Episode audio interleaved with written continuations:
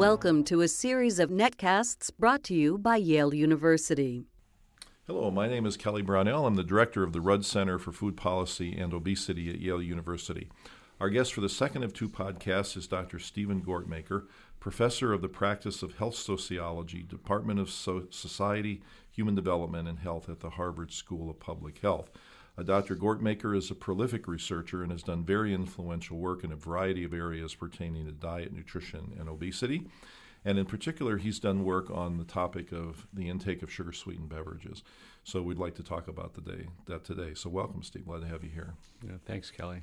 So you've done a lot of work over the years on this particular category of food, sugar sweetened beverages. Uh, first, what products are we talking about when we describe that category?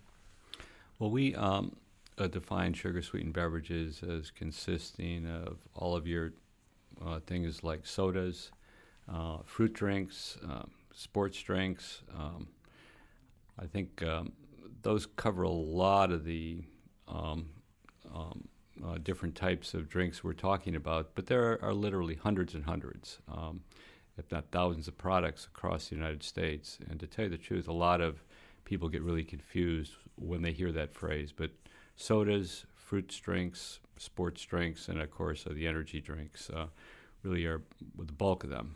Okay, sweetened teas. That's right. I forgot the sweetened vitamin teas, waters of the world, or sweetened uh, coffees, or Okay, yes, so those would all fall. vitamin waters. category. Yes. So, can you explain some of the research that you've done on um, the consumption patterns of these and what impacts they might be having on health? hmm Well, I guess the first research we had done uh, was just longitudinal research linking increases in sugar sweetened beverage intake to increases in both obesity and BMI. Um, and those findings were pretty um, stunning in some ways to me. Up until that point, a lot of my nutrition colleagues had said, oh, you'll never be able to show a relationship of a particular food um, to an outcome like uh, BMI or obesity, but we found that in fact you could, um, in part because children and youth consume so many of them, lots of calories, and then there was lots of change over time in their behavior. So uh, that was the first study we did in the Lancet in 2001, and uh, it's uh, that relationship uh, has been held up in uh, literally hundreds of studies after that. I think the um, studies in all countries, or, or, a lot of different countries, lots of different populations, um, intervention studies, observational studies.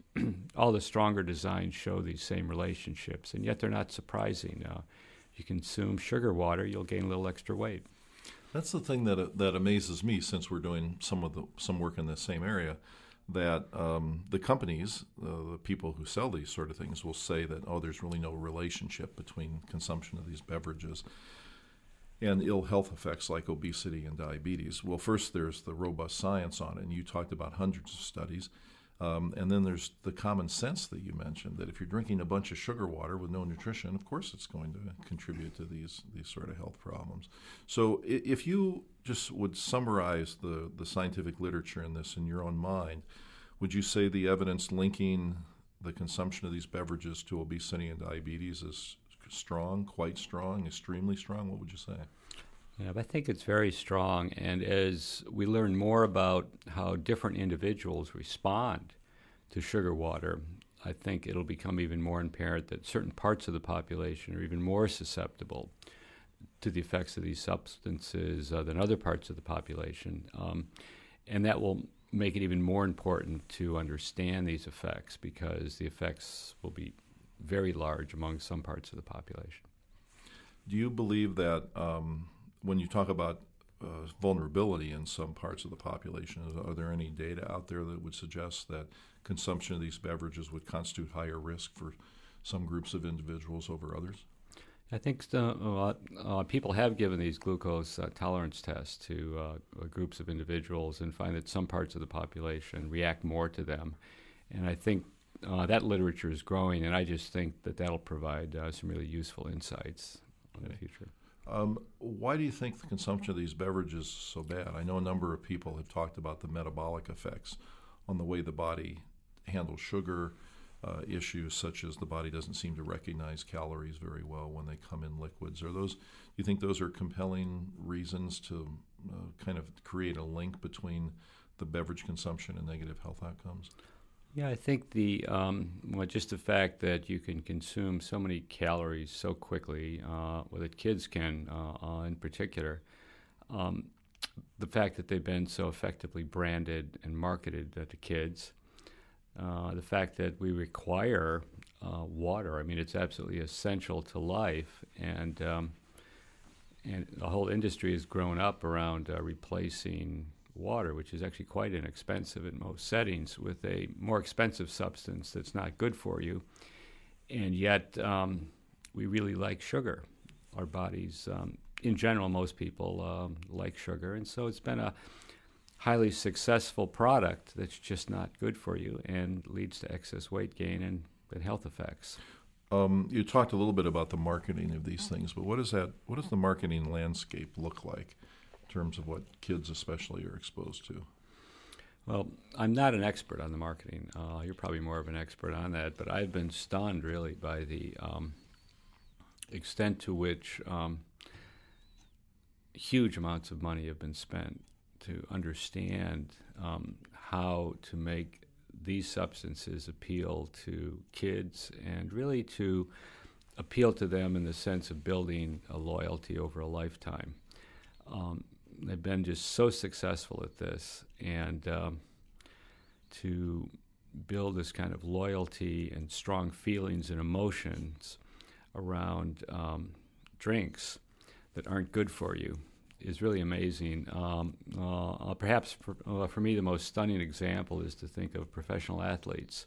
Baseball players, for example, in general, don't need to drink a lot of sugar water. Um, and a lot of baseball players will drink um, water, although for many years I know they were required to drink water out of Gatorade um, uh, containers or in cups because um, I think Major League Baseball was just getting too much money from the manufacturers. And with the fact that you had so many pro um, baseball players promoting all forms of sugar water on making millions out of it uh, when you know they don't need it. Um, it's just a height of hypocrisy, but you know it's having a profound effect on children. Okay. And uh, having uh, coached a bit um, in baseball and basketball, it would just drive me nuts. Kids were not burning any calories um, during games, but they kept on wanting to bring all their uh, sugar water to the games. The companies that sell these products um, will say that uh, we're only a minority of calories, and there are a lot of things contributing to obesity. So why are you isolating us or discriminating against us? What's your response to that? Well, the average um, child is consuming uh, roughly 200, 250 calories from sugar water every day. Typical high school male, upwards of 350, uh, 400 calories a day. And while that may be only part of our daily caloric needs. It's a huge number. It's, in fact, a number that's large enough to be easily driving and causing the obesity epidemic. So I assume, but I don't want to put words in your mouth, that you would favor policies that would help discourage consumption of these products. Oh, sure. I mean, they they're not useful uh, to your body, whether they're not useful for your health. Um, water is much better for you, and there are other drinks that you can have that have more healthful components in them. And so, if there are ways to really limit access to sugar sweetened beverages in public settings like schools, I'm all for it. Now, you've, you've done pioneering work on uh, health promotion programs for youth in um, your Planet Fitness work and other things. And also, you've thought about these structural changes with, in policies.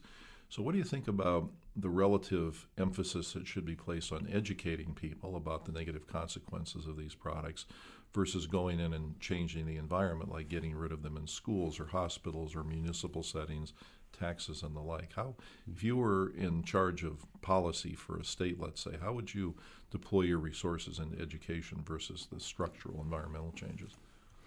Well, I think that um, ideally, I would like like to do both. I'd like to have some support for educational programs that can teach children about about healthier eating, nutrition, physical activity. We have a, a middle school program, Planet Health, uh, that has a pretty good right. lesson about I uh, said sugar. Planet Fitness, didn't I? That's a Yeah. commercial. Yeah. commercial gym. Yeah. Sorry. But uh, uh, sugar sweetened beverages, and um, it's a pretty good lesson that talks about that. It would be great if kids understood the physiology of why you don't need this uh, sugar water. Uh, at the same time, perhaps the most cost effective approach is the best value for money approach is if you're a state official would be things like um, in the city of Boston, our mayor uh, Menino um, banned sugar sweetened beverages in the schools. Um, it didn't cost the school system much to do that, and it had a nice effect uh, that was documented in reducing consumption of sugar sweetened beverages among kids. From a state perspective, um, a very cost effective strategy, best value for money for a state official, is to put an excise tax on sugar sweetened beverages. You're going to save money in term long term in terms of your Medicaid expenditures. You're going to improve the health of the population, lower the BMI of that population, and actually bring in a lot of tax dollars that you can use and spend for other health promotion programs. It's a bit of a no-brainer, but uh, of course, not too many states have um, uh, been engaged in this. An excise tax of about one cent per ounce would be a substantial one. A number of states have a couple pennies um, sales tax on sugar sweetened beverages. But if you really want to really substantially alter children's intake of sugar sweetened beverages, you probably want to go at the level of a penny an ounce excise tax, which is not a sales tax, but something that just appears right in the shelf price. And the argument that this would be a regressive tax? Well, we've actually studied it a bit and calculate that if you have less money, if you're poorer, it'll actually save you money in the sense that you'll consume less beverage at the higher price. And if you're really concerned about the regressive nature of a tax like that at the state level, you can always spend some of the millions of dollars you'd bring in with the tax receipts on programs uh, to help those who are less uh, advantaged and have lower incomes and take care of that regressivity issue. Well, thank you so much for sharing this with us. Uh, one of the reasons I admire your work is you go all the way from looking at some of the epidemiology of these things, the link between consumption of these beverages and health, through education programs in schools, through modeling of these big public policies. So you have a, a view of this that very few people have. So I'm very uh, happy you joined us today. Thank you. Uh, thank you, Kelly. So our was fun to guest is. Dr. Steven Gortmaker, professor in the Harvard School of Public Health, and a very influential researcher in helping the nation think through about uh, think through issues of public policy and obesity. Please visit our website, and you'll find that at www.yaleruddcenter.org, where we have a variety of resources on a wide array of public policy issues regarding diet, nutrition, and obesity, and of course links to other podcasts from visitors to the Rudd Center. Thank you.